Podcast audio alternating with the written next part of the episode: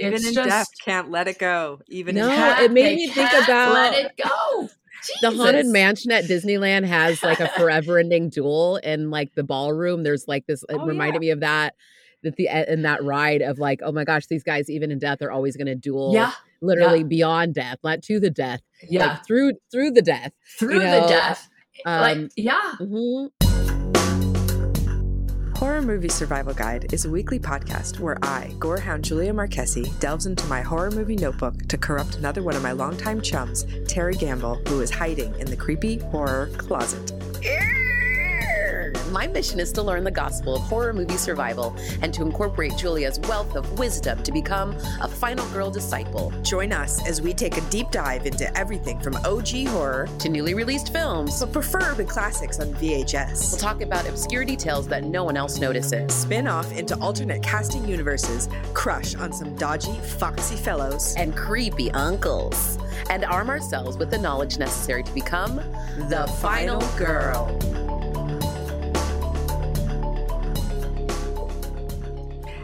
Hey everybody, welcome to Horror Movie Survive Guide and a special treat for you today. We are bringing back one of our favorite interviews, Miss Suzanne Desrocher-Romero. Woohoo! Ooh, hello, ladies. Suzanne. Hello. Yay, we love it Oh, nice to nice to hear your voices. Yours You too. I like your voice. You have such a Uh, sweet voice. Uh, Uh, so we wanted to talk to you today because, uh, as you know, uh, we love Romero here on the show, and we wanted to do a round of Romero, and these were ones that. Uh, so we're doing land and diary and survival, and well as uh, bruiser. So we're going all over the place. But I know that we know that Suzanne has a personal connection to survival, so we wanted to talk about that. So uh, this film came out in 2009. When did you meet George again? I met him in 2005. Okay. um, So when it's he right was, Land of the Dead, right? yeah, he was doing post for Land, and um, and so I, you know, I, I, as I've said to you guys, I never even heard of him before, you know, so it was all like really, uh, all, um, you know, a, a big learning curve for me because uh, I didn't know his work and um, and I think I've mentioned, you know, we did a uh, a film festival uh, you know, in the apartment uh, about maybe four or five months after we met. And he said, you know, I guess you ought to see my movies. And I said, sure. So we did. And, uh, uh, but, you know, uh, I, you know, first of all, he had trouble procuring those films, you know, like it wasn't easy for him to get all those movies. So, um, So and how, I- did, how, how did he get the uh, sur- Land and Survival uh, made and Diary? Were those all made together with the same production team, or were they different teams for each one? Well, they were uh, a, a lot of similar teams. Um, uh, so Artfire was the producers uh, with Romero Grunwald for both films, Diary and Survival. And uh, and it was really great for him because he was able to go back to small budget, which meant Mhm. that he had more sovereignty on the set uh, and he could uh, have a bigger say on final cut, which is uh, uh, for a filmmaker that's um, the number one thing is to be able to have a say as to how your art form is going to be presented. So uh, he was really keen to go back to small after a big picture like Land, and uh, and so he did Diary, and uh, so that was my first uh, first time I was ever on a film set, and. Uh, yeah, wow you know, it was I, I was excited about it, and then of course when you're on a set, you realize that it's all very very slow and long cut- days cut- long days and and uh, you know a bit boring. Um, but um, you know you get to meet people and you you you start relationships and. Uh, and uh, I- you know, I got to know a bunch of really great people, and uh, and I really got to see how the sausage was made. You know, it was kind of cool. Did you ever ask to be made a zombie? Oh no, No. No, Like, what do is you like zombies? Oh my god, zero zero interest. That's like dream come true for me. Have you? I Have you- know, I know it. There's a lot of people whose dream come true, you know, but uh, not for me, not so much. But uh, Did they ever rope you in, or were you ever in any of them as any cameo spots or anything No. like that in any of these? no, but I did do a lot of voice work for Diary, and Ooh, uh, zombie voice because- work. No, just just sort of newscaster and uh, because at one point that you know uh, they they when they did diary they they had it in the can and they were uh, and they were editing it and they kind of changed things up a bit. And uh, and so they decided to put narration and because um, you know it was temporary uh, recording. So george michael and i recorded all the narration and uh, and then they kept some of my work um, i say work uh, you know my voice it's um, work. It's work. it is work. well anyway so it was it was really a great experience it was my very first set and then of course with survival it was my second so now i'm uh, uh, i'm now more familiar with the uh, the department heads and uh, i was you know, I would be upstairs while Peter and George were writing the script for Survival, and um, and they would actually almost want me to laugh. So I could tell that they were setting it up so that if I got if I laughed, they were you know okay, she laughed. So so they were almost uh, writing with me, uh, you know, reacting uh, to it. So. Um, anyway, it was a really great experience uh, for someone like me who never really knew uh, how things were made. Yeah. You know? And you're talking about the comedy because I feel like this one I after I watched a few of them in a row this last week Uh-huh. and um I noticed there was a lot more it felt like levity and comedy was that like it sounds like it was on purpose for this. Can you talk a little bit more about that or what if you know any about any intel on that?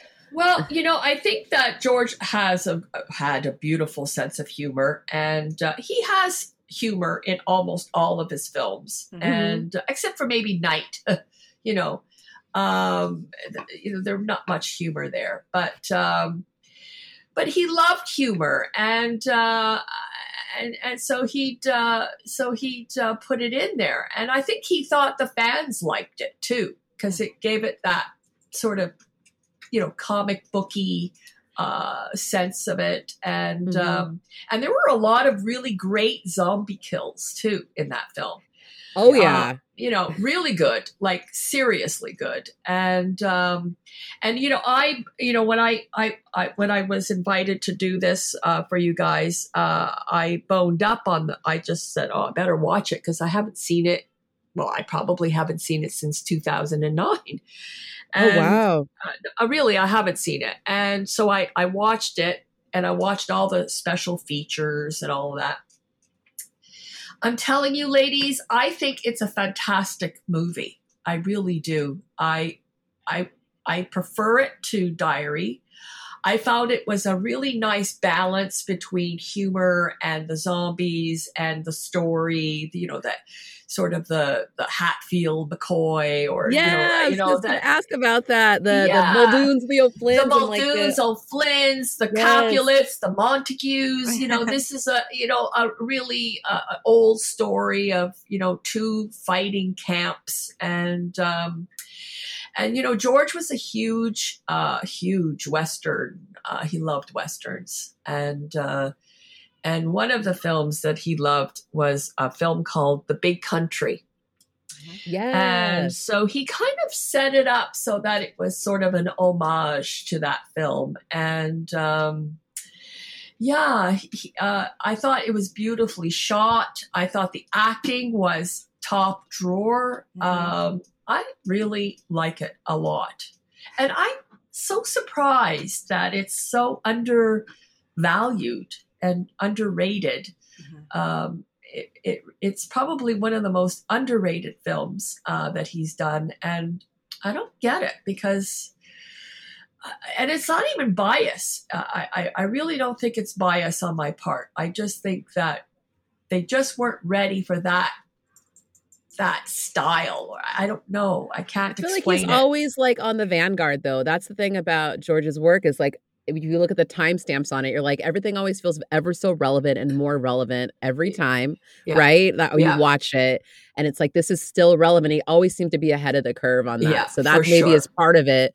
Is like people weren't ready when it came out, and now it's like I would love again. That's why we're talking about it too. People to revisit it again right now yeah, they should. because of that and um i just think it's so especially like the whole division of like hey we're both fighting we're in the same we're all fighting for these same resources and Right. wanting the same things but we're coming about it from different ways and i mean divisiveness i mean obviously within you know all, so many governments right now around the world and just how people are dealing with things i think it's always just that lesson of you know paying attention to what's around you yeah. and realizing that we're all going for literally the same goal of survival in this planet, right? So yeah, well, I feel that you know that's kind of a theme throughout these movies, right? It's like an us versus them kind of thing, but we always pick the wrong them. It's like we should all be banding together against the zombies, guys, not fighting within ourselves. We should all be on the same team.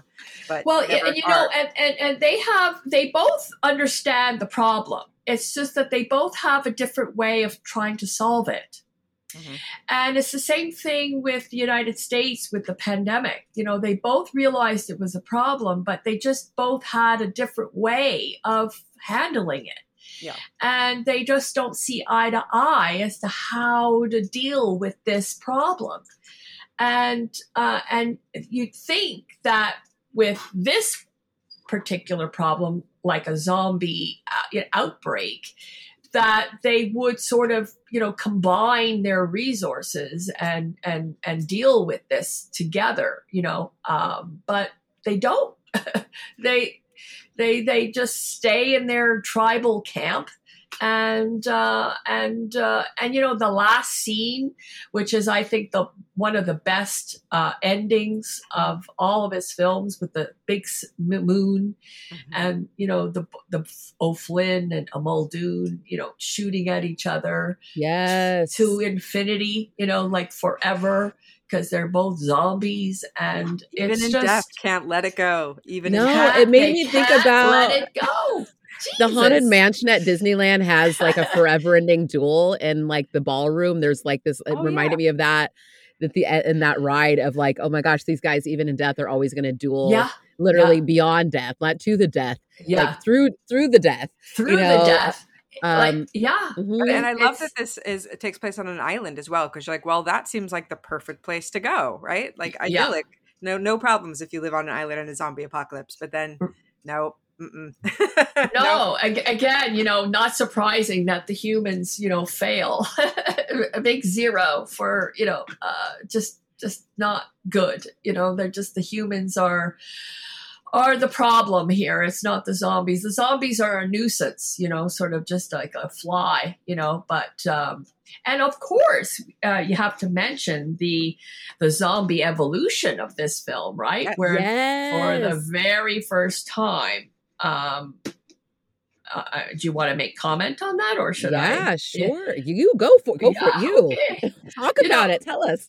Well, you know, because you know every film, you know, there, there- you know, even with Land of the Dead, like Big Daddy or Bub, you know, in Day, you know, like every you know film, there was a little bit extra, you know, a little bit more of an evolution, and in this film is the, the biggest uh, jump where finally the zombies eat something outside or other than humans. And this is is huge. Mhm. it's absolutely huge. And um and again I, I you think that the people who love zombie movies would really sort of find that delicious in it you know in the in the future of that concept you know? And Yeah, um, my mouth dropped open. I was like, yeah they Yeah. did it. I Yeah. was cheering them on. Like, oh my gosh. it's I love that you know that George really thought about what happens, what are the next evolutions, how does you know, and how does humanity unfold, um, and I love the details that he's able to go into because you know that's been on his mind for so long. right Do you do you remember uh, when the movie opened? Uh, was there a premiere? How do, was it received when it first opened? Yes, well, we were uh we we we went to um Venice with it. Hmm. Uh it was uh part of the Venice Festival and you know it was very well received. And it was one of the very first times uh, that venice uh, that festival had a genre film. And uh, and you know the italians love romero. Um, so it was very very well received. And um, we had a whole lot of fun uh, going to venice. It's a it's an interesting interesting city and um, and then we came back and uh, it had a midnight screening uh, at the Toronto Film Festival here. Nice. And we did a big splash, a big, uh, huge press event, um, big zombie walk. Uh, you know, so it, you know, and, and of course, you know, Toronto sort of adopted George Romero, and he was a Canadian, and uh, he was a resident of of this city, and uh, so it was a, a, pretty big deal for for Toronto. That's so That's awesome! Great. It was awesome. Toronto. Oh, yeah, it's a good city. Uh, like we're having a bit of you know some problems right now, but uh, we'll manage it and, uh, and and and start thriving again. But it's a big, big city. It's the third largest, fourth largest city in North America. So we've got a lot of people here, and uh, it's a it's a just a big, big move. Uh, it's a big uh, it's a big city, and and we have a big festival in the Toronto Film Festival and yeah, yeah. it's one of the ones that sets the way. Yeah, yeah, absolutely does.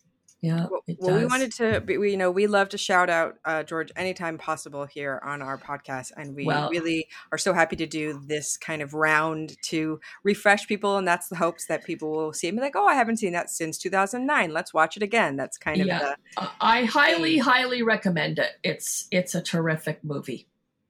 And you're Fabulous. a perfect person, Suzanne. We oh, love you so thank much. You. Oh, thank you, ladies. I, I like you guys so much myself, and I can't wait to see you and and hug you guys. Oh my gosh! Oh, yes, please. Hugs. Remember hugs. I, oh my god! Yes. What's a hug? Yay. Oh my gosh! I can't wait. Thank you again so much, Suzanne. You have oh, a wonderful rest oh, of your day. Wonder- thank you very much. And don't forget, everybody, to check out the Garf Network on their social media and follow what they're doing because they're doing a whole bunch of really cool George Romero related stuff, including the release of his lost film, The Amusement Park. So check it out. One of our favorite things of all time. Such a great film. Everyone watch it. Watch it. Watch The Amusement Park. okay. And all the dead movies, but especially Amusement Park coming out because you haven't seen it yet. I know you haven't. So everyone watch it. All right. Thank you again so much, Suzanne. And we'll talk with you all again uh, soon. All righty. Ciao. Ciao.